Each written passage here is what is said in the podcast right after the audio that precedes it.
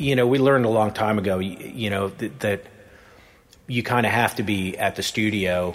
You know, inspiration may or may not strike, but if Right. it strikes and you're, you know, somewhere else, then it's gone. Um, here I am. Make the commitment to be there and make yourself available to it.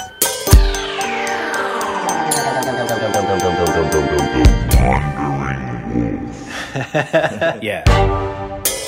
It's really weird because I'm not really speaking to you in front of me, but I have to think of you in front of me because if I don't, then I won't be able to speak to you. How you doing? Waiting for inspiration to strike and, and ready to grab it when it does.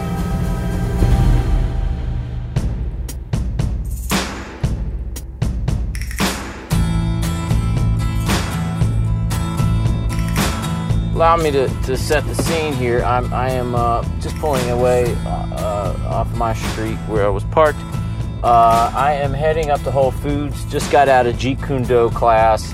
If you don't know what that is, it's the martial arts form that Bruce Lee invented after, you know, he grew up doing more traditional kung fu, uh, Wu, uh, Wu- uh, Wu, Wu Tang, not Wu Tang, Wu- uh, Wing Chun, and and uh, this is a, a kung fu. Or, I mean, this is a martial art that he created uh, later in his life. Uh, you know, it's it, it literally translates to like uh, d- discipline of the intercepting fist or something. The idea is that you don't really um, block exactly, but more. Um, counterattack kind of thing. Okay, well, I'm not that advanced in it. I'm just kind of um, new to it, but um, I, I, I I enjoy it, and it wears me the hell out. And I don't have any food in my house, so I have to head to Whole Foods now. And I on my mind is those uh, roasted Amish chickens that they have all hot and ready to go. Uh, as opposed to your mother, who's also hot and ready to go, but uh, is a different kind of hot and ready that the Amish chickens are. So that's what I'm think. That's what's in my mind is just this like bites of protein because I haven't really been eating much today because there's nothing in the house, and I've been working my tuchus off.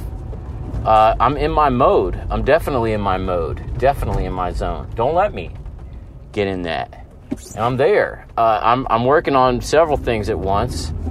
Uh, new songs, writing new songs, working on them with with uh, the fellows with Josiah and Doug.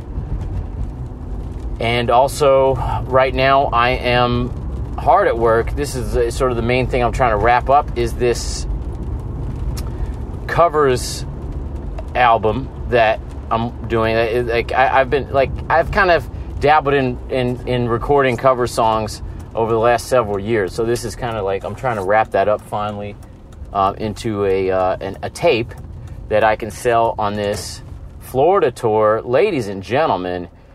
If you live in Atlanta or in Florida, you got to come see me solo in mid December. December 16th, Atlanta. December 17th is Pensacola. December 18th is Jacksonville. December 19th, Orlando. December 20th is Tampa. So come and see me. I am playing with Astronautalis and Bluebird. Three rap acts, creative rap acts, um, all very different. So come and check us out, and you can come and, and uh, speak to us at merch and stuff. It's it's uh, very user friendly, chill atmosphere, vibey kind of situation. That's my English rapper style. Um, yes, so I, I'm, I'm doing very well. The the new Taylor Swift, if some of you caught my, my tweet uh, a couple days ago, is is good. But you know what? I have not, I cannot bring myself to purchase the album. She won't put it on Spotify or on what I'm on RDIO uh, as the streaming services. She won't put it on those things. Uh, it's weird. I'm of several minds. I'm of several minds. I am. In, in one sense, um, I feel like yeah, you know what? She's in the right. You know, she's she's saying, well, she has all this power, and she can say then, fuck you if you want to hear my shit, you got to buy it. You know. Although she does it in a weird way, I think she's like you have to exclusively purchase it from Target or iTunes or something like that, which that's a little funny. kickbacks, all that shit. Who am I to judge, right? So in one sense, I feel like, yeah, like it, we don't make money off of music anymore. You know, no one in the industry really. Now she still does. We don't. Us underlings. Maybe she's doing that for us. Is she? No, I don't think so. But another part of me feels like, you know what? Like, yeah, it, it is. It, it there's just something like I don't know. I, I it feels gross buying a um something that's that huge. It goes back to my punk sensibilities or something. Like, how can I give money to some to people that don't need the money at all? If that makes any sense. And she's got like ten houses. How do I know that? Because I watched an interview on YouTube. So I can't bring myself to buy it, even though it's fucking dope. Like every song I've heard, which I've heard probably five or six songs, I really like it. On another note, on a totally different other note, I've got John Curley on the podcast today from Afghan Whigs. Now, those of you who don't know who Afghan Whigs are, um, you know, you're probably youngsters because their their heyday was sort of mid 90s. My generation. Now, I wasn't into that kind of music at that time. So I didn't really know about them. No, I did know about them. I did not really listen to them. My friend RJ McConney, who is a, a Wandering Wolf alum, he was big into Afghan Whigs. And, you know, they were played on, on radio a lot here because they're from Cincinnati. Um, but they were also played on radio everywhere. They, they were a big indie rock band in the mid 90s. That was not my style back then. I since got into that kind of music in the early 2000s and, uh, you know, have, have brushed up on my Afghan Whigs. Uh, but yeah, it's, it's a hip band. It's a hip band. And they, they've recently come back into the fray. They, joined, they rejoined together and toured again starting in 2012 and then recently wrote and recorded a new album and it just came out in April and I, I the songs that are on here are from that um, but I've known Curley we met Curley through our, our old bass player Austin Brown I, I, I don't know there's nothing else to really talk about here uh, that we don't talk about in the episode. It's a good episode uh, for musician people uh, to listen to for sure.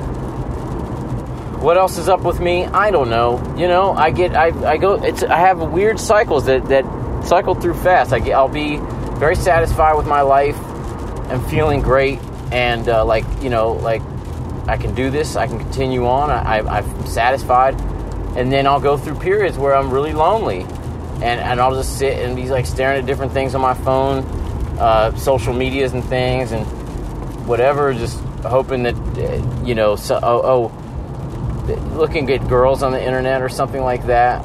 Um, as sad as that sounds, uh, you know, and then I, I, don't know, something clicks again, and I'm back in, and I'm in my mode again. I, I, maybe that's just normal. I'm sorry for all the noise right now. It's rainy and I'm driving and I have a stick shift and it's a little bit of a uh,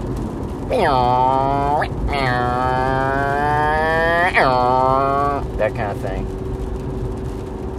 But anyway, enough about me. I, I think we should just go right into this conversation because uh, there's a lot there's a lot to be learned from it. So let's get into this talk with John Curley. Okay, did you just get back from from tour or something? I just got back. yeah. Okay, okay. The, the majority of it is uh, is over. We still have a European tour for February. So you did you did like the reunion shit and then recorded an album and now you're doing you're touring for that album basically. Right. Okay, gotcha. Yeah, the Gotcha. reunion tour was in 2012. Yeah. and the last show of that tour was at Bogarts on New Year's Eve, um, and then we did a South by Southwest show, and at that at that time we talked about making another record and doing a tour. We wanted to Because play. it, things were going well. Yeah, well, we had a good time playing, and we Yeah. wanted to keep playing, but we didn't want to go like do you know. We all felt like the reunion tour card was one that you can play. You can play it once. Yeah, Yeah. yeah. Unless you break up again and then get back together. well, Josiah, you were at that South by show, right? that's a plan. Absolutely. okay. It's great. Cool. Um, and that that new album is dope, man. I Thanks. really like it. Yeah, like I, I It's a lot of fun to play too. It's- yeah, yeah. It's it's just like I feel like it has a little more like sensitivity or something than the earlier stuff. There's a little more like I don't know, more melodicism or something like that.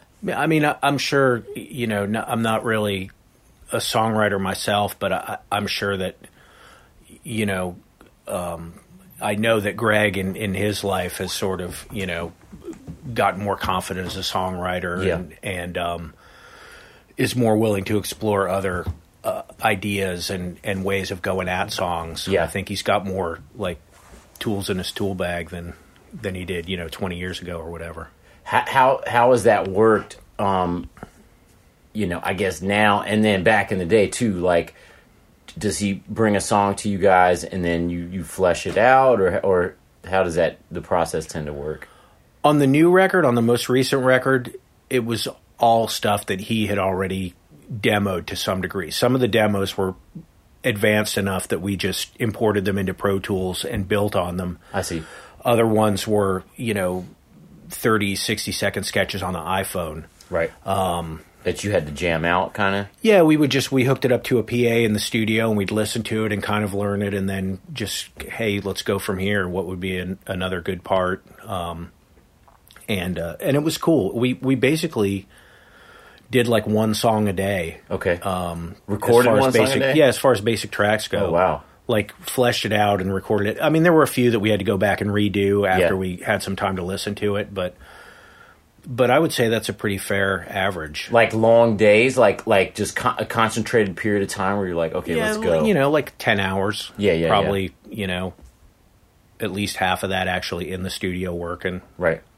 What's the other half? You know, watching TV and talking about it. Yeah. and, you know, Yeah. thinking about what carry out we're gonna get. Yeah, yeah. Going to buy whippets. Right, right. Really? This, this at this old age? Um, what? And you do it? out- Did you do it out there or here? We did. We did it mostly in California. Yeah. Um, although we did do uh, a week here Um, here, here. in this room. Yeah.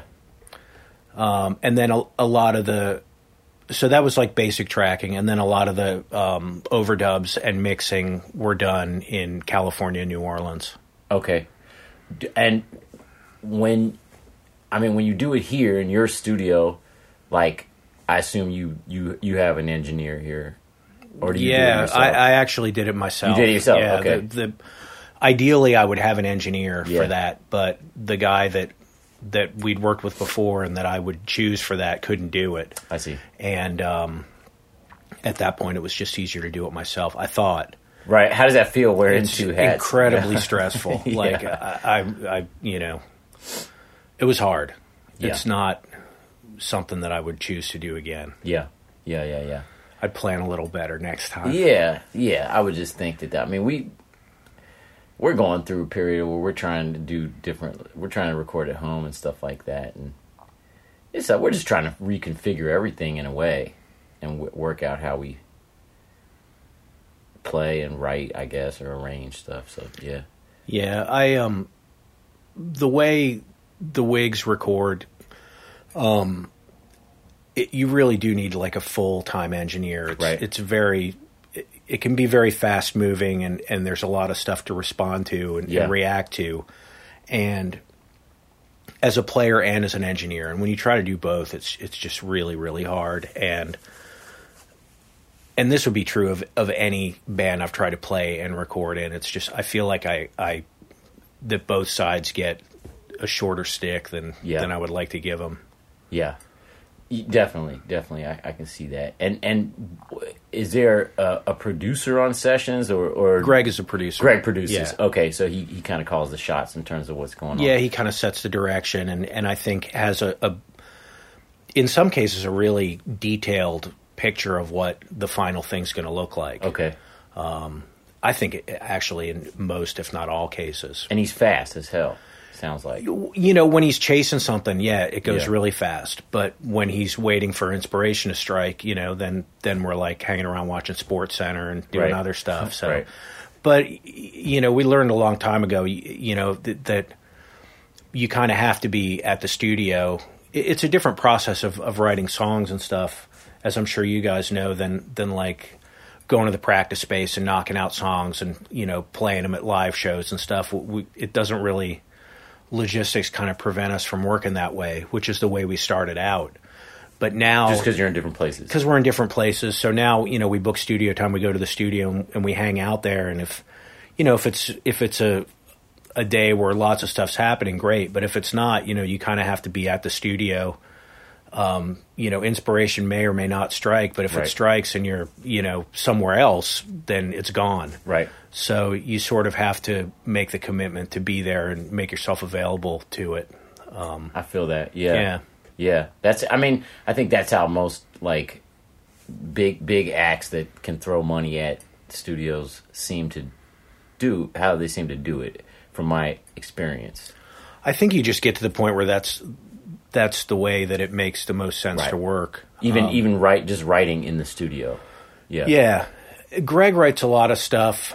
He writes some stuff in the studio, but he, you know, like he had a pretty extensive iPhone library of Yeah. riffs and little things and lyrical ideas, and um, so you know he's he's definitely uh, waiting for you know inspiration to strike and Sure. and is uh, ready to grab it when it does. Was it pretty smooth recording the the new album? Yeah, it Yeah. was. So, you know, especially compared to, to other ones, it went really quick. And what do you attribute that, that to? I think I would attribute it to, um, you know, having a, a large amount of material to to dig into, but also the the people involved. Um, it was a, a really good combination of of people that could all operate well in that kind of environment. Yeah. um, come up with parts quickly, learn parts quickly, play parts quickly, change parts quickly Right. and um, you know everybody had a good attitude as far as it, it can be hard sometimes because when you're working with new stuff that you're kind of making up on the spot um, you might come up with a part that's really good and then two hours later it doesn't work anymore Right. And you really kind of have to be willing to just let it go and Just because the, the song is shifted yeah, somehow. yeah, something's changed, and Yeah. all of a sudden that you know that great bass line or or you know melody line or whatever doesn't work in the new key or the new scale or whatever. So. Right, right. That makes sense. Um, well, let, let's. Can I ask a question? Yes, yes, please. So, what do you think the benefit is of working out the songs in the studio as opposed to just renting a practice space for a lot cheaper than it would be to rent a studio and then working them all out and then bringing it into the studio later? I mean, do you think there's some benefit to being able to record it as you're going? Yeah, I mean, well, we did actually rent a practice space um, and work out the stuff that was that was most worked out. We worked out at the practice space. So when we walked in the door of the studio, we had been rehearsing for like a week and had you know five or six songs that we were ready to lay down right away. Just as an initial something that had that yeah, initially. just to so we walked in the door with stuff we could do right away. Um, and then from there, then we kind of went into the, you know, listening to the iPhone riffs and, and importing other songs and stuff like that. But definitely the, the first few days were the kind of old school approach.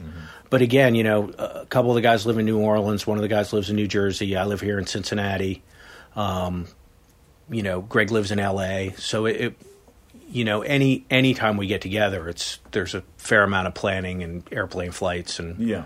and that kind of stuff involved. do you you know i've never written in the studio it sounds so appealing like do you feel like you get fresher results writing right there as you're recording as opposed to writing a few days before and then having it all ready and then bringing it to the studio trying to recreate it is there something to like writing in the studio that gives you i mean i guess i'm, I'm prompting you as a, a lawyer would i'm not supposed to do that but Well, I mean, like like I said, I'm not really a writer, so I can tell you from my experience. But even writing bass riffs, like as opposed to like, oh, you figure this out, and a few days later you have to recreate it, as opposed to like, oh, this is it right here, and it's always fresh when you first get something. Yeah, and it's it's nice to be able to have the the tape rolling, or you know, in this case, the computer running, um, which is just endless amount of space. So you can go in and jam a song for two hours, and if you hit something that's cool, you can say, "Hey, drop a marker there," and then you can go back and spend, you know, a couple of minutes listening to stuff, or maybe hack together a few pieces and and form a demo from right there, and then learn it. So it definitely has its benefits.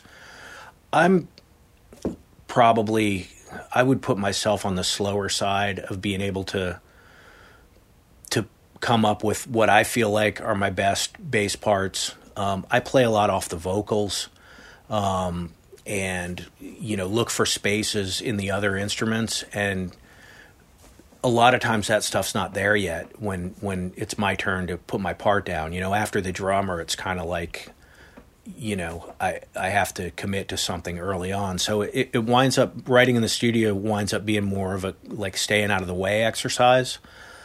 And then So it's not necessarily ideal then to not have. for me personally, it, yeah, it can I think it can work against me. I mean, Yeah. I, I've always felt like like I wish after the tour I could go back and record all my bass parts because I feel like I've I've really like after playing it, you know, 50 or 60 or 100, t- 100 times live, you know, I like all the subtleties are worked out and I just, you know, I don't know, but it's so easy to be inside your own head with that stuff too. I mean, there there are bands that do that. Like I spoke to a guy from Animal Collective, and they do that. Like they on all their tours, they don't play their stuff from the, their hit album that just came out. They play all the shit that they're working on for the next album. you know what I mean? Yeah. I like that concept. Yeah. It's I fun. think, yeah, go ahead. No, this is the way you're talking about learning. You, the way you approach the bass guitar is, is exactly like I would say your, your student Austin Brown, who used to play in our band. Oh, yeah. he used to say the exact same thing. He would say,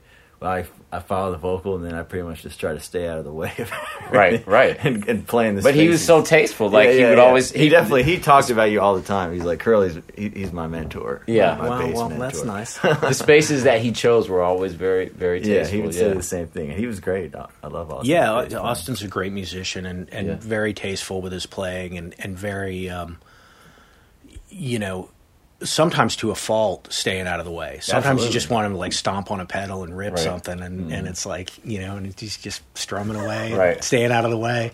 that crooked smile. Yeah. Like, I'm not going to step on anybody's Yeah, toes. yeah. I'll let you guys do that. but it was, a, you know, playing in a band with him and Joe, it was cool because there was, uh, both of those guys are like that. And, you know, I, I sort of, you know, I got to play a lot more busy and Right. Indulge the overplaying side of me a mm-hmm. little bit. And mm-hmm. some of those recordings I go back and listen to, and it's just like, wow, I wish somebody had kind of taken me aside and told me to tone it down a little. But other times, it's I, I really like it, and you know, th- someone will step up and fill the space. I think that's a Right. given. Mm-hmm. This is staggering statistics. Yeah. Yeah. For people that in the audience that want to. I saw you guys only once, of course, after not not in your heyday, but when you guys played at Motor The a couple years ago. Yeah, it was great. I love Yeah, that that was show. great. Thanks. sound was so good. and that was really those were all songs that Austin wrote post staggering statistics, Yeah. except for maybe one. more of the high heel stuff. Yeah. Yeah. Yeah. Cool. Well, let, let, us go back and uh, talk about your youth a bit, and and like how you how you came up and wh- how you started playing and, and playing in bands and stuff like that. Were you like a punker as a kid or something? No, not really. I say that because of your age, I guess, in a way. Just 'cause- yeah, well, I definitely remember like uh, so. I grew up in the suburbs outside of Washington D.C. in Bethesda, Maryland, and when I was in high school, the the what became the DC hardcore scene was just starting out, and my friend who lived across the street from me. you look a little bit like Henry Rollins, actually. Yeah, I, I get that actually. So, you know, used to get Chuck Cleaver, now I get Henry Rollins. Out of your cut. So the um the punk scene was kind of happening. My friend that lived across the street from me, Ken, was a drummer, and and he had been playing for a few years ahead of me, um, and was already out going to shows and stuff like that. And I remember like he came home and he had shaved his head, and was straight edge all of a sudden, right. A- At least in spirit, if not As practice. style, yeah. Um, but that was the first time I heard like Minor Threat and got my introduction to all the DC bands and stuff. Um, but I don't know. I, I mostly listened to like AM pop radio and classic rock radio growing up. I, I I wasn't really part of any kind of music scene, and honestly, until I moved to Cincinnati after college, um, never really seriously entertained the idea of playing original music. Okay. Um, although you know, I would get together with people all the time and, and jam and just play for fun and stuff. And you pl- you played bass back then? yeah, Okay. yeah, I What did was you study in college? journalism, photojournalism Down down there? at University of Maryland. Yeah, Okay.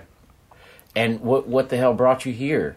an internship at the Cincinnati Enquirer for photography. Wow. Okay. which turned into a job. Okay. So, so you, and you did you you so you were a photographer for them for for some years. like eight years. Yeah. Okay. In the 80s? From eighty five to ninety three, Okay. Okay. around the time that um, Gentleman came out, uh, I, I sort of had to choose one or the other. Because things were getting big at that point. yeah, Yeah. and um, you know, it wasn't a difficult choice. Yeah. It never So- is. in that scenario. Yeah, if it's a difficult choice, maybe you should think about choosing the other one. I guess. right, exactly. But no, I just I remember hearing the Who on the radio. The Who were coming to um, DC to play um, because that um, the concert in Cincinnati had happened where those people died, and Providence, Rhode Island canceled the Who show, so they came back to DC, and I got to go see them. Um, but I they had like an hour long Who special on the radio, and I used to just tape stuff off the radio on cassettes, and I had this cassette of the thing, and I remember hearing "The Punk Meets the Godfather," and like just That's a song? the yeah, Okay. so off Quadrophenia, Okay. and um, hearing the bass on it, and just I don't know something in me clicked, and that was that was I mean like very specifically that was the moment where I kind of went, that's what I want to do. That's the instrument I want to Yeah. play. That's what I want to do. Yeah. Okay. Interesting. And how so you're here and you're what? Like 20 22, 23 years old at, when you moved here? Yeah. Okay. When when did you get in started getting into bands here? Almost immediately. Okay. I I was always looking for people to play with, um, and so I moved here. I had a job. One of the first thing first thing I bought was a car stereo, and then the second thing I bought was a four track. Okay. And um, so started looking for people to make four track recordings with, and um, and met Rick McCollum, who was the original guitar player in the Whigs, and Greg, um, Dave Davis, who I still work with and and started going to shows and going to see those guys. Greg was in a band called the Black Republicans, Okay. um, which was kind of a you know punk slash rock band that played up in Corryville, and uh, went to go see those guys. And their bass player left to go to college, and I talked my way into his spot. And What did what did it sound like at that time? Like real heavy or or heavy, I don't you know, not heavy like metal heavy, but Right. but loud and. Right. You know, um, you know, like So twenty-year-old kids with related guitar to amps, you hardcore in a way? Or No, inspired by. Okay. I don't think any of us were were like good enough technical musicians to play hardcore. right, right. But that there was definitely an inspiration of that and of kind of like classic rock and um, the Velvet Underground. Velvet Underground was an important band because that was the first band where I realized like you didn't have to be a technically great musician to make really inspiring great music. right. Right. Um, which was a revelation for me. that is a revelation when you realize that. That was something that for me it came through hip hop. I think where I was like, okay, these guys are just figuring their shit out. Like they're yeah, Yeah. But, but that's that's something I think as as uh, as someone who doesn't aspire to be virtuosic or whatever, that can be very inspiring to to to realize. Yeah. Yeah. So, you know, it was kind of probably punk more in its attitude than its actual sound. Right. Right. Um, where, where did you live at that time? Are, are, were you I lived right off Vine Street near Bogarts. Okay, so Corryville, and that was was it Corryville like hopping at that time? You guys play at Sudsy's a lot? Is We that- used to play at Sudsy's a lot, and there was a place called JR's, which was where the, the Wings place is now on the corner of uh, Charlton and um, and Vine.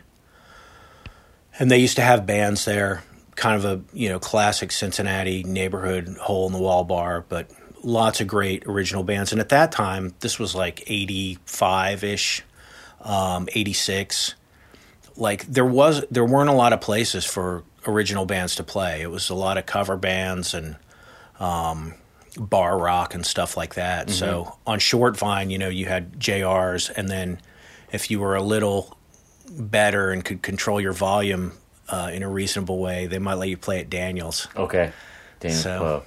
Um, so, and you had a four track at the time. You were recording, kind of documenting what you guys are working on and writing and stuff. Yeah, I was I, I was interested in engineering and was interested in, in making recordings. What got stuff. you interested in that?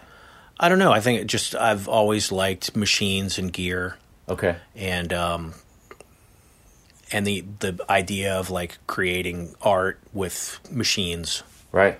whether it's a camera or um, you know a recording studio or a four track or whatever. What What was the progression from from uh, you know the first four track you got to owning this like state of the art studio? Um, I think all right. So I got a four track, kind of a cheap one. Then I got a little bit of a better one. Then I got an eight track reel to reel quarter inch, and it was a package deal that I bought at the music store. It had a, a 16 channel board, an eight track reel to reel, and that was like my first real recording thing. Okay. bought a few microphones, and then and you just kind of figured each each thing out as you got it as you went. yeah, tried to. Okay. Um, I remember trying to record the Whigs like early on in our. We were practicing in my basement at that time. I had moved down to Camp Washington, um, where we are now, Right. um, but a few blocks away, and recorded the band. And I remember sitting there listening to it, thinking like, "Why doesn't this sound like the stuff on the radio?" You know, it just it sounded like you know a bunch of people bashing around in the Right. basement, and um, you know the song was there for sure, but like I couldn't figure out why the sound wasn't there. And it took me a long time to kind of understand the difference between just recording something and, and actually making a recording. Um, I'm still trying to figure it out, but Did Did you st- study it anywhere? Like, did you get books about it or anything like that? I've read some books, read some magazines, watched other people. Um, I would say my my biggest education was when um, when the Whigs got to go to another studio to record. We went out to Seattle and recorded with Jack Endino Okay. at Reciprocal Recording. when you got a deal with Sub Pop. Yeah, Okay. and so we recorded the album up in it there. I think in seven or eight days. Basically, just went in, played our live show, overdubbed the vocal, and mixed it, and Okay. that was that. It was eight tracks um, on tape. But watching Jack work, um, not only just what he did, but how he worked and how he kind of, uh, you know, his vibe and stuff like that. That was that was a big learning experience. And then later, when we got signed to Elektra, we went to Memphis and recorded at Ardent, and um, to this day, still one of the finest recording studios I've, I've ever seen or worked in. Um, not just in terms of like the gear and the rooms, but the attitude, their whole like sort of What is the vibe that you that you're referring to? just that you're that you're there to like serve the artists and serve the songs and you know how uh you know just like when you would record at both of those places you were just comfortable. You could go in and you could do your thing and th- it wasn't um it was easy. Um and and just trying to I think the secret to making good recordings in a big way is just like having a good vibe to where you walk in and you're comfortable and you can just start going about your thing and you don't notice the recording going on. Right, and as an artist. A good engineer kind of is like a like a child from the 18th century. They just they stay. Yeah. They speak when they're spoken to, and Sure, or you know, knowing when to speak and when not to speak Yeah. and what to say and how to say it. Those are important things. right. Um, and they and and they just take care of business kind of behind the scenes almost, so you don't know what's happening. Yeah, you don't, you know, I mean, some artists want to know every little thing, but Yeah. others just want to play. And Yeah. and the more like you can make the session like what they're used to. So in my case, it would be you know let people stand by their amps, put everybody in the same room. If you take a band that's used to playing in the same room and playing on the same stage live and separate all the amps and make everybody put on headphones and be in different rooms and stuff, it's probably not going to happen. Right. It's going to weird them out. Yeah, and um, so you know, rather than trying to mold the the band or the artist to the studio, you know, find out what they like and try to, you know, mold the studio to that. So you'll, as an as an engineer or producer, you'll sacrifice some sound quality or whatever for the for the feel of the recording. Sometimes. To a certain point, yeah. Yeah. I mean, you know, I c- you could go back through history and some of the greatest songs and greatest performances are shitty recordings. Absolutely. I would way rather have a great performance, you know, with an average mic than like an average performance recorded, you know, at Carnegie Hall. Sure. Sure. So there you go. So I, I wouldn't necessarily use the word sacrifice as maybe, I don't know, compromise or balance. Right. Um, how do you feel a band out? Like if you have a new band come in here, how do you kind of feel them out to see where you're going to go with them? I think over time, I, I don't, I don't feel like I'm one of those engineers or producers that can take any kind of music and work with it. I have kind of a comfort zone that is basically like bass, drums, guitar, vocals. You know, the, the classic sort of rock band approach. Um, I feel like that's something that I that I know and that I can, you know, bring some value to as an engineer, as a producer. So, um, you know, these days when it, you can go on somebody's YouTube page or Facebook and listen to what they sound like and get an idea for it, so it's easier. But I don't know. It, you know, over a telephone conversation, I feel like I can tell if if something's going to be a good fit. Mm-hmm, Um, and then over time, I've wound up working with a lot of the same people, so Right. that helps too. Do you get? Are, are there a lot of people uh, trying to come up in here in Cincinnati? I wouldn't say a lot. Yeah. I don't advertise or anything. It's kind of word of mouth, and um, it's you know it's a commercial studio in that anybody can come in and record, but you know we don't really advertise or, or try to fill every single hour with whatever we can. right. I've tried that before, and it's miserable, and it turns Yeah. the whole thing into a bummer. And Yep. I just don't want to. I remember recording in places as a kid um, where you just knew that the engineer was only there because you were paying them by the hour. Yeah. they didn't give a shit about what you sounded like. You know that all they were interested in was you know making you spend more time. Yeah. Yeah. Um, and I just never wanted to be that. Yeah. And I think, sadly, the economics of it are such that uh, unless you're willing to do that to some degree, you're probably going to be break even at best. right. Cincinnati, thankfully, is an easy city to break even in because the cost of living is kind Yeah, you low, probably so- have a fairly low, yeah, monthly. Yeah. Yeah, yeah. I mean, I, I don't think I could have a room like this um, anywhere else. yeah. and um, you know over time just you know the gear kind of builds up um, to go out and just buy everything and build a building or retrofit a building to to do a studio you're probably never going to make your money back Right, right. Um, shifting gears a little bit. So things started to pop off on Gentlemen. Is that kind of when? yeah i would say before gentlemen um, probably during congregation which was the last uh, full-length album we did on sub pop Okay. And Gentlemen was the first one on Elektra. Yeah. Okay. And and during the the time in between that, um, Nirvana had released Nevermind, and everything changed. Yeah. So people were more receptive to to the that kind of sound, so to speak. I think. Yeah. I mean, I think people were more receptive to it, and more importantly, like every major label wanted to sign, you know, a band from Seattle, Right. Um, even if you were a band from Cincinnati whose label happened to be in, in Seattle. Right. So- they didn't know. They didn't Yeah, they- they Wh- really what was didn't. it like? Here's a question. Like all you guys were. I mean, not necessarily from Cincinnati, but you all lived here. at the inception of the band, right? Right. So what what's what was it like being a band from a like a small ish Midwest town?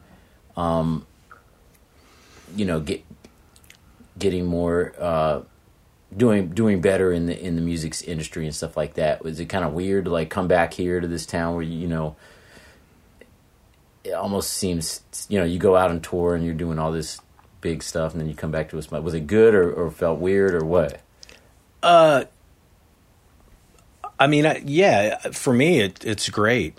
Um, And uh, I've never, I mean, it's weird to go from being on tour to being at home, I think, wherever you live. They're two kind of different worlds. Absolutely. And, um, but this is a great place to, to be from. It was a great place to, um, to start a band.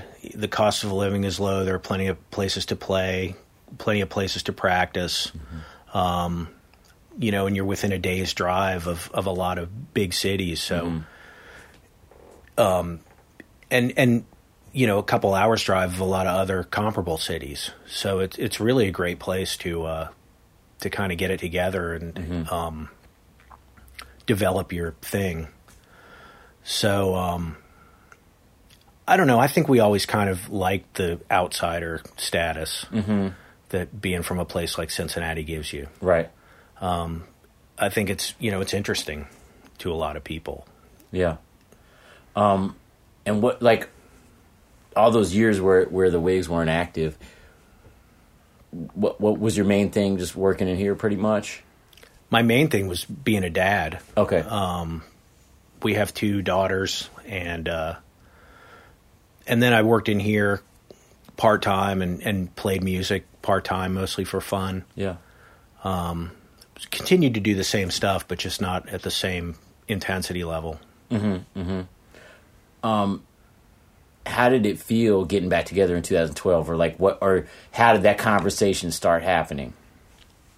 I think the the beginning of it um, happened in 2011. Greg did a, a solo acoustic tour um, with Rick Nelson and Dave Rosser, who were in the Gutter Twins and the Twilight Singers, um, and they came through Cincinnati, and I got up and played some Afghan Whig songs with them. Some of those songs we hadn't played, or I know Greg hadn't played since the Whigs broke up. Um, certainly, we hadn't played them together. And then went to Chicago the next night with him, and um, he asked me if I would come out and play the shows on the West Coast at the end of the tour, and I did that. And the whole thing was really fun, and I, I definitely think the seed got planted at that point. And then that was in the winter, and then in the summer, I went out to California to visit those guys, and um, you know, I just remember going out to lunch, and, and we kind of started talking about it. We had talked about it before, but sort of in the abstract. And this particular conversation, you know, was a little more uh, real, more you know, there was a little more gravity to it. So that was sort of the beginning of it. Um, how did that feel when when you first started to entertain the idea? Was it like I was a little apprehensive about it, yeah, Um, and just uh, because you had your routine, you had your life. yeah, I, I'd kind of moved on from it, and and um, you know, up until I played with with Greg on the acoustic tour, um, you know, I, I tended to remember a lot of the harder things about it, and and the the less positive things, Which were what? just being away from home and and just the grind of it and stuff. How many years have gone by? What year did you guys break up? We broke up in two thousand. Okay, so like over ten years. Yeah, and the, yeah, it was eleven years, um, and um, yeah, I don't know. I just I I kind of remembered a lot of the things that that I didn't like about it. Was it when you broke up? Was there animosity between the band, or was it just kind of like No, no, things fizzled? yeah, it kind of fizzled. And like you, like in terms of your popularity as well. Did it feel like No, the popularity was it wasn't so much that. I think we were living in different places. I think creatively we had just kind of it had run its course. I think Greg had already done a Twilight Singers record. I think he was kind of moving in a different direction. And we had just had a baby, and the idea of going on tour and you know not missing first steps, first words, stuff like that. I just I, I couldn't even comprehend that. Right. That wasn't the kind of parent or Right. you know expe- you know I wanted to be around for all that stuff.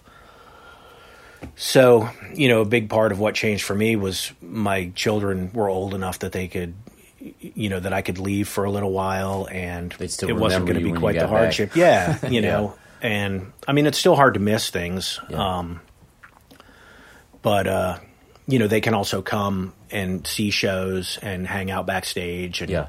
Do they like um, that? Oh yeah, they love it. Yeah. yeah. It's sort of like I, I, I remember like being a kid and my parents would have parties and you know around like eleven at night, everybody had had a few drinks. So they kind of forgot the kids were around and Right. began to speak openly in a way that Right, they right. didn't usually do in And front of the kids. start, you And- see things that yeah, you, yeah, and I think they that's like the version of that that that they're getting. Yeah. so it's fun to watch. Um, yeah, so uh, you know, uh, having that experience with Greg in 2011 reminded me of all the things, all the good things about it, and how much I liked it, and how how important music was to me in my life and stuff, and um, and so that was it was that was the beginning of of it for me, and and for him too. To you know, as we've talked about it, and I've heard him say in interviews and stuff like that.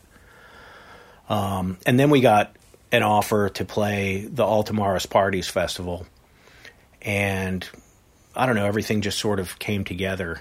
At that Was that the first sort of offer, the live offer that you're like, okay, well, let's get it together? Yeah, we had had them in the past and just I, weren't ready for whatever reason. Um, but this time around, it felt like maybe we should entertain the idea a little more seriously. Yeah. and um, I think Greg's mind was already made up. I was Okay. I was kind of on the fence, and he had to work on me for a couple months to Okay. kind of So convince. what about me. the rest of the band? They were good with it. Yeah, yeah. Okay. And and you you uh, was that when you went to that like uh, Siberian Rocky training camp and uh, got got into the the man the the physique of the man that we see before us today? the you know so yeah greg kind of got on it a little bit before me and He did he did the same thing. yeah Oh wow. and uh just in talking to him and stuff and i knew like what going on tour was going to be like and i knew I, I was if i was really going to enjoy it I, I wanted to approach it with you know to try to get my head in the right place and and go back in like it's a second chance you know so I was talking before about like remembering the things that that I didn't like about it. I wanted to really focus on the things that I liked about it. I really wanted to enjoy it and and have it, you know, look at it as an opportunity and and just get the most out of it that I possibly could. And I figured like if I could get myself a little healthier that that would help me do that. Yeah. Um, and also knew I was going to get my picture taken a bunch, and I, you know I didn't want to Yeah. like I didn't want to look at that guy anyway in life. I mean, Yeah. Yeah. You get older, it's like for sure. You know, This was just a reason, I it guess. was a good. you know? it was a good Yeah. excuse. To It was do a bunch of stuff that all kind of came together at once. It was you know it was an opportunity, and um, What did you? What, so what were your life changes? Dietary, workout. What? what- I mean, what, yeah, what did I mean. do? Look, for those who don't know, he lost about 260 pounds and and gained a bunch of muscle. No, I mean, you, uh, you did it pretty quick. I, I feel like I did it not wasn't- it recognize quick you. at I did not It quick? recognize no, you. it wasn't quick. okay. I, I did not see you during the time that you were doing this, I guess and I did not know, recognize We spent you. a couple years not seeing each other. Yeah. After our, the last time we had, you know, we, we had only met maybe what 2008, nine, whenever that was when Austin was in our band and we, we came. And you guys here played at the Southgate House. Yeah. That was the first time that 2008. Then I'd seen you guys, Yeah. heard your music, met you. yeah, that's when we first met. Yeah, And uh, then I saw you throughout those couple next years, and then we must have spent some years where I didn't see. well, I think you guys were on tour for like we were two on tour years. for a while. That's right. Yeah. So anyway, I interrupted. So yeah, what what what did you do? I'm just curious. Um, What's your routine? I s- so stop eating fast food, Mm-hmm. stop drinking, um, started exercising. You stopped drinking altogether. Yeah. After, you know, cut down and then just basically stopped. Um, that was a longer process, but I think it seems like it it was faster because you know the first four to six months that you do it, you, really nothing happens, mm-hmm. and then it starts to happen quickly. Okay. I think that's why a lot of people give up after a couple weeks or a couple months because because it's just like, what am I doing this for? Yeah. Um, but you know, I, I Greg encouraged me. I could see that you know it was making a difference for him, and he basically told me like you just have to stay after it. Did he do a similar kind of routine? A similar kind of thing? Yes. And did, did you guys like read about the best ways to get in shape, or was it just kind of like, all right, I No. know these things that I do are shitty, and I'm going to not do them? I definitely cut out the stuff that I knew that was shitty. yeah. Um, that was easy. Yeah. because you know there, there's pretty much universal agreement as Right. to what shit. Right. was it easy to quit fast food and shit? Like, um, or was it, or does it be? Is it something that's It's like you know what physically it's easy addictive now. almost? Yeah, it's definitely Yeah. It's habits too. It's like leaving here at two in the morning and you know stop and get a burger on the way Right. home. Right. Um, so You crave. Yeah, I mean, And now I, you you bring like a Tupperware of quinoa and whatever. I'm growing my own and yeah. at the end of my bunk. Um, yeah.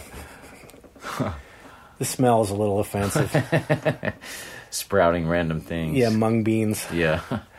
No, I don't know. Um, it's honestly like all the stuff that they say to do is what you do, but it's just it's it takes forever and it's a drag. How how much like how much do you have to exercise? How little do you have to eat? That kind of thing. I'm still trying to figure it out. Yeah. You know, I I I don't know what my. It's different for every person. That's true. So it's easy to cut the bad stuff because you know what's bad, but then you have to figure out like what works best for you in the other direction. Um, you know how you motivate yourself to exercise when you don't feel like it, and um, it definitely gets easier. You know, the first the first six months to a year, it's hard, and then you realize that you've formed new habits, and it gets a little easier. And the reward is is very rewarding. Like you feel really good, I Yeah. guess. Yeah. Yeah, Do you lift weights? per- sometimes. Okay. Yeah, I'm, I'm trying to figure out my own routine, as we all are. And, uh, you know, I, I have tennis elbow, so it's difficult. I'm supposed to strengthen the area. I- but yeah. Trying to strengthen I it have can, it too. can put strain on. You on have it. tennis Right. elbow as well? Yeah. I get I get golfer's elbow, which is the other side. The, I got the both, I inside. think. You have both? Yeah. Oh With- shit. With which arm or both? With mostly my left arm. Me too. It's my left arm. So, and Why I is think that? it comes. I think That's it comes your- from playing. 'cause Yeah, I'm it's just- sure. this arm is crooked. oh yeah, this mm-hmm. yeah. forever. Yeah. So, you know, it, I definitely can feel. You know, Do you find the weight training that helps it, or does it irritate it? it helps it. Okay. But you got to do it right. That's you the know, thing, if you if you Like light weights. at first, Yeah. you have to be patient. All this stuff, you just really have to be patient and just trust in the process. And I think if you haven't done it before, like maybe spending a few bucks to get a trainer to help you once in a while makes Do you a big do that difference. sometimes? I did, yeah. Yeah. That's probably what I need to do. Man, I didn't know how to exercise. I had never done it. I didn't play sports. I didn't. I literally did not know how to exercise, and I and I knew that I would hurt myself and probably give up. So I sort of looked at it like, you know, if I were going to learn to do something new, how would I go about it? You know, if I were going to learn to play drums, I would get a drum teacher. Right. You know, I would Call learn. me. I, yeah, it's exactly who I would call. Um, I'm not sure I could afford you, but I'm cheap. I don't. know. I just like That makes sense. approached it analytically and Yeah. Like you know that. was was lucky that it all worked out. So Cool, man. Yeah, I I, I try to uh Well, you're in great shape. Well, I, I'm, i not in great shape, but it, it's it's become a very very uh, big part of my life to just because for me it relates to my mental health too. It's like Absolutely. if I if I exercise and eat eat well, like I I can stay feeling good as a human. You know what I mean? And and stay working and and and focused and all that. If I don't, I, I feel shitty. You know what I mean? I can't do shit. yeah, I you know my anxiety level has gone down and just you know all the stuff that that they say Yeah. all turns out to be true. Yeah. It just it takes a long time and you just you know all the stuff that's that's hard hardest just it's mostly what's hard about it is that you just have to be patient Yeah. and and not just exercise, but like anything, Right. anything that you want to Oh, it's change. so true. I, I give up easily on on exercise. It's- yeah, I think in our culture we're sort of encouraged to to give up on stuff that's not immediate and easy. Um What do you think when you look back on old pictures of yourself that when you're bigger and more out of shape and stuff like is it, is it like do you how does that strike you? I try not to look at old pictures. yeah.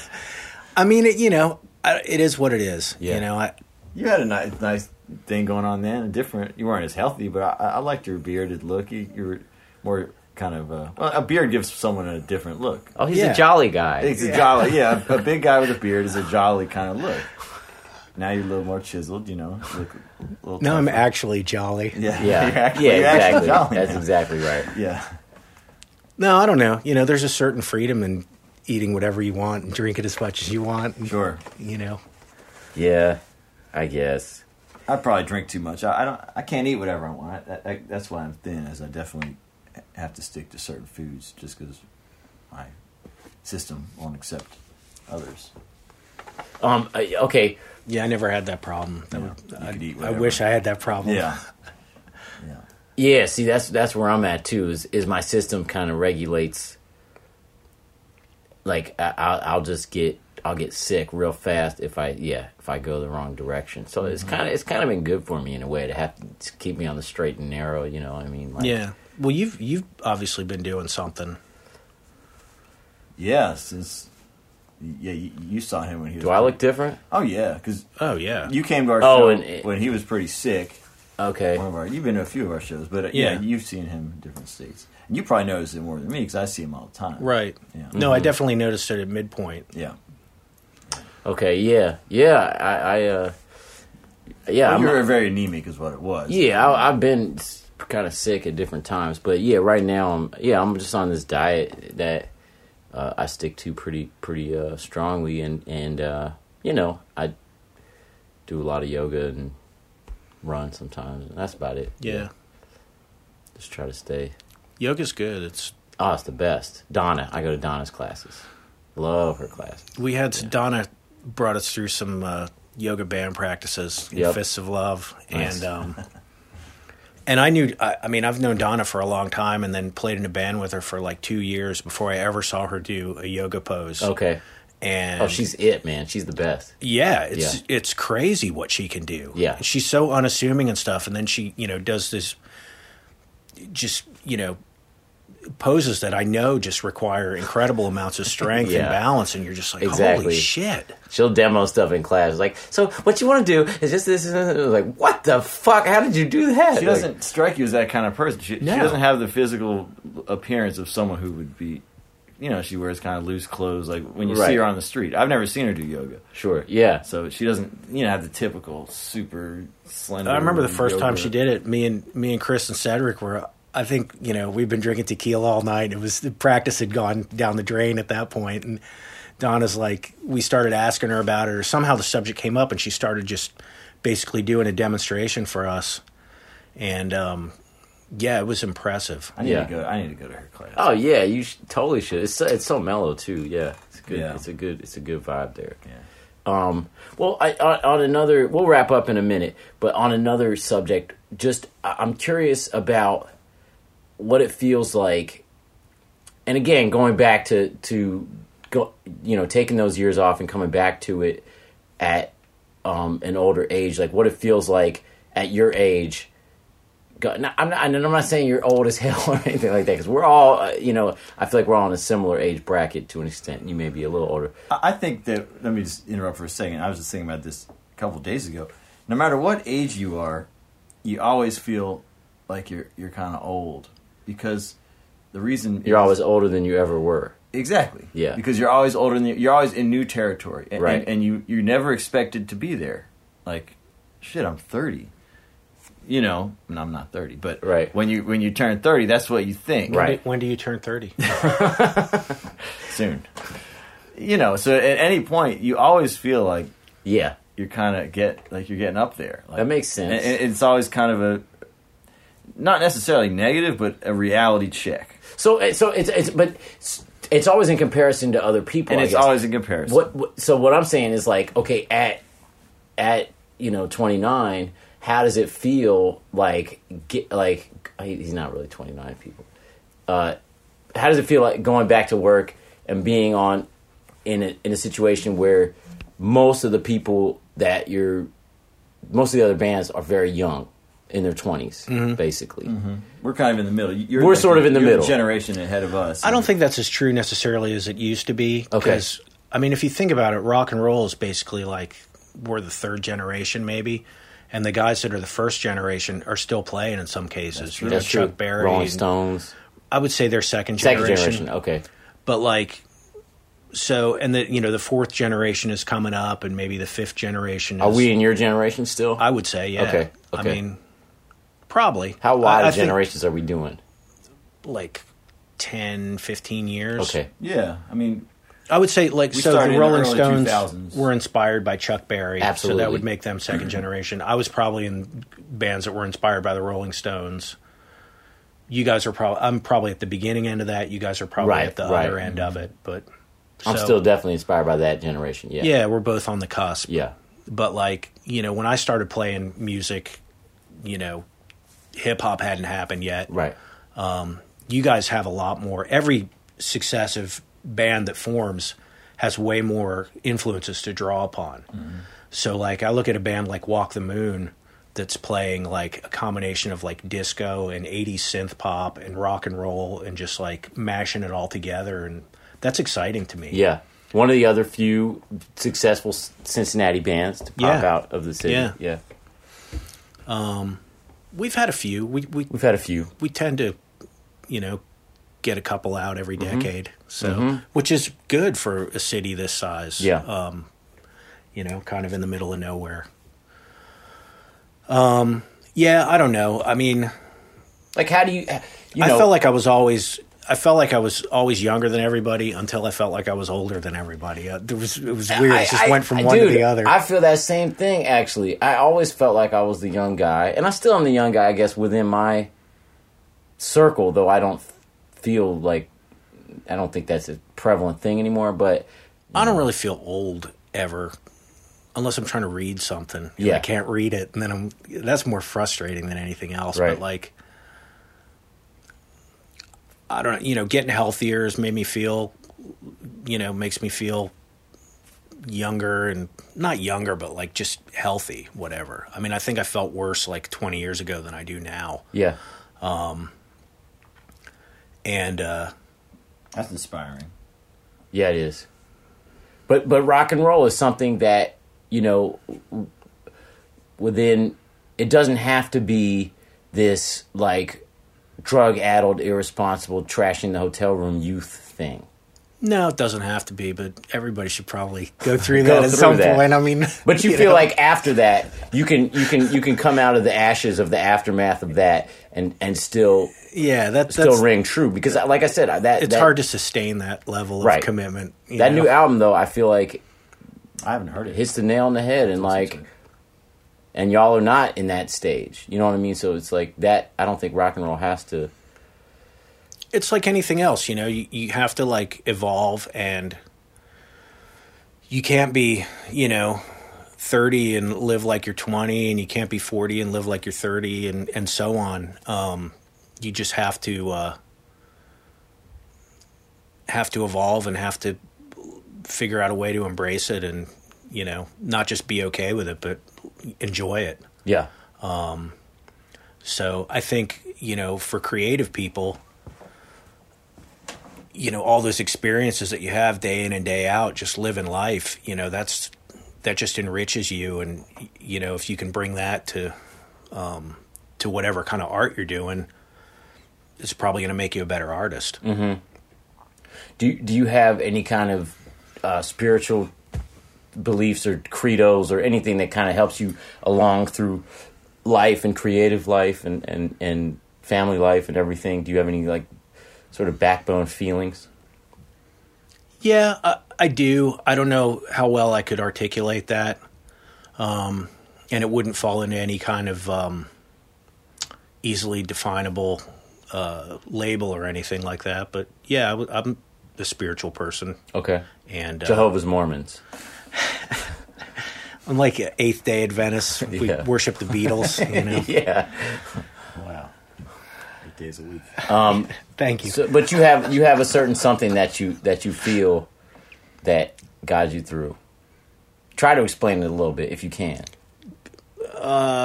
I guides me. I don't know. I'm trying to find my way, you know, but um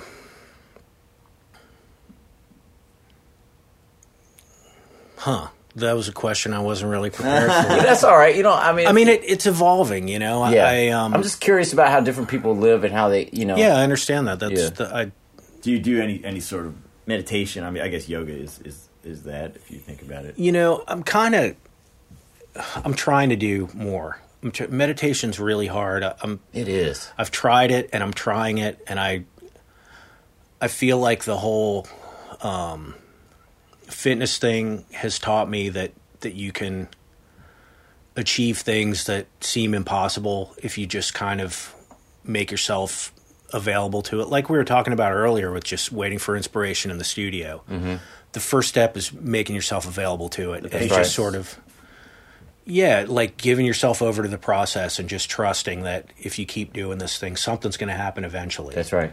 And certainly there are enough people that say, you know, diet and exercise and, you know, or meditation and yoga, you know, it's clearly it works. Um, so I don't know. You know, meditation's hard though, because like, I mean, after like a minute, I'm just like, oh, I got to get my laundry. and, Right. you know, my, I got to take my car to the garage. and Guess you guys time do I have to pick the kids up? stuff, Is that you a know? truck backing up outside? You know, I, I. I don't do it either. I, I I have tried it in the past when I when I was living alone, reading a lot of books. You know, it's hard to do when you have anyone else in your house. Yeah. I, I try to do it when there's no one else in the house, but it's like my mind is just, you know, constantly. Yeah. Yeah, I've tried to do it outside and like any little sound or little bug or little any like uh, uh, uh. I'm really easily distracted. Yeah. So, me too. but you know, I I know other people who are easily just more easily distracted who have been able to do it. Mm-hmm. I guess who they can do it. They would say So- that's the reason to do it if you are easily distracted. I guess. Yeah. So I don't know. Um, it's on the list for sure, and um, you know, I, I guess like if um, as far as spiritual principles go, just trying to keep an open mind and um, be available for for stuff. Um, I, you know, I feel like I take a little bit of stuff from everywhere and um, and like exercise you have to find what works for you. Um, and uh, yeah i don't know i, I honestly I, I will probably be thinking about that question for a while because now i'm sort of I agree with what you're saying. like Yeah. all right yeah how would i define that Yeah, but it, you know, it's not something that you have to define for other people. Obviously, it's it's within your own life and your own, uh, you know, movement through.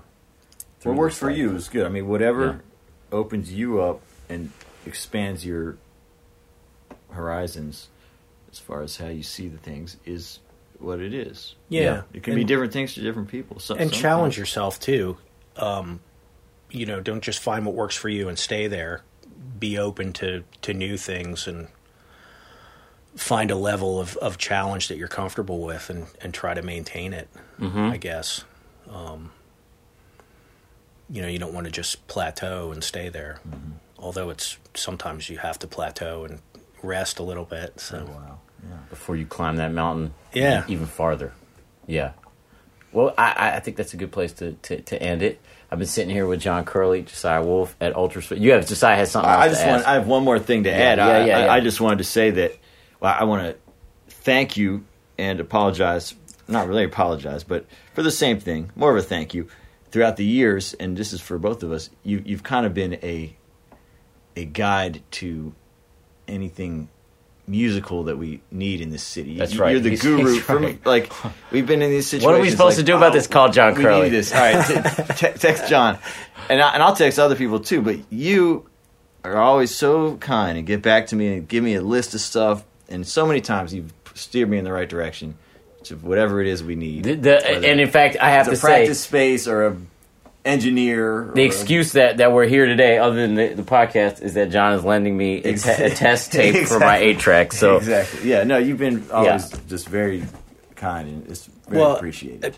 Thank you. It's Yeah. a pleasure. yeah, Um, you know, I feel like people help me out, and I'm just like returning the favor. Um, and uh, I, you know, as far as like bands from Cincinnati go, and just bands in general, I, I, I think you guys are amazing and very inspiring and super nice people, and um, you know, have seen some of the best concerts I've seen have been you guys. Thank you. Oh, Um, thanks, that last John. show at, at Midpoint just blew my mind. Like I still think That's about it. one. I It like was- that one too. Yeah, and the the you lineup with the um, you know, with Liz and uh, with two drummers and just it was it was incredible. Like so much, so much sound, but like it's like minimalist and overwhelming at the same time, which is no small trick. Hmm. That's great. Yeah. Wow. Thank you. That's Yeah, so- yeah. Cool. All right, we're gonna get out of here, and uh, thanks for listening, y'all. Say bye to these folks. Bye. Bye.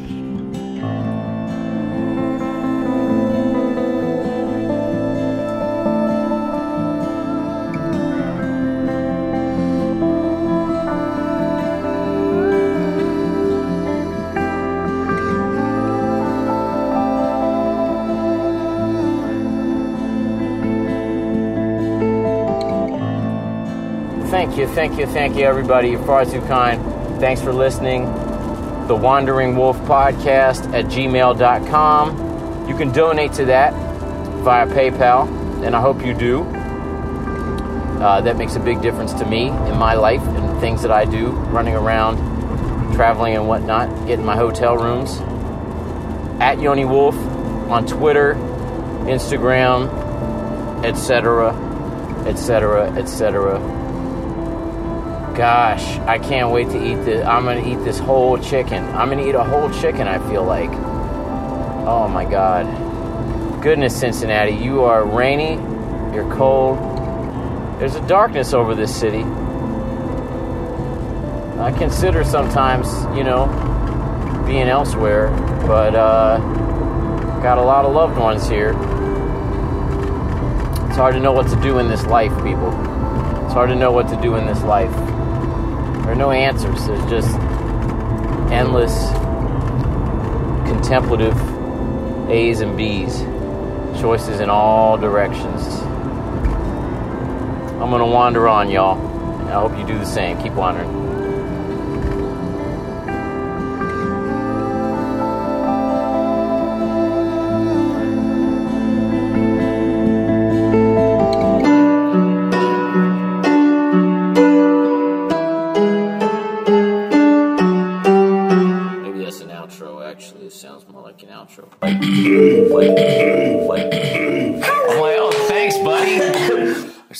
Like that.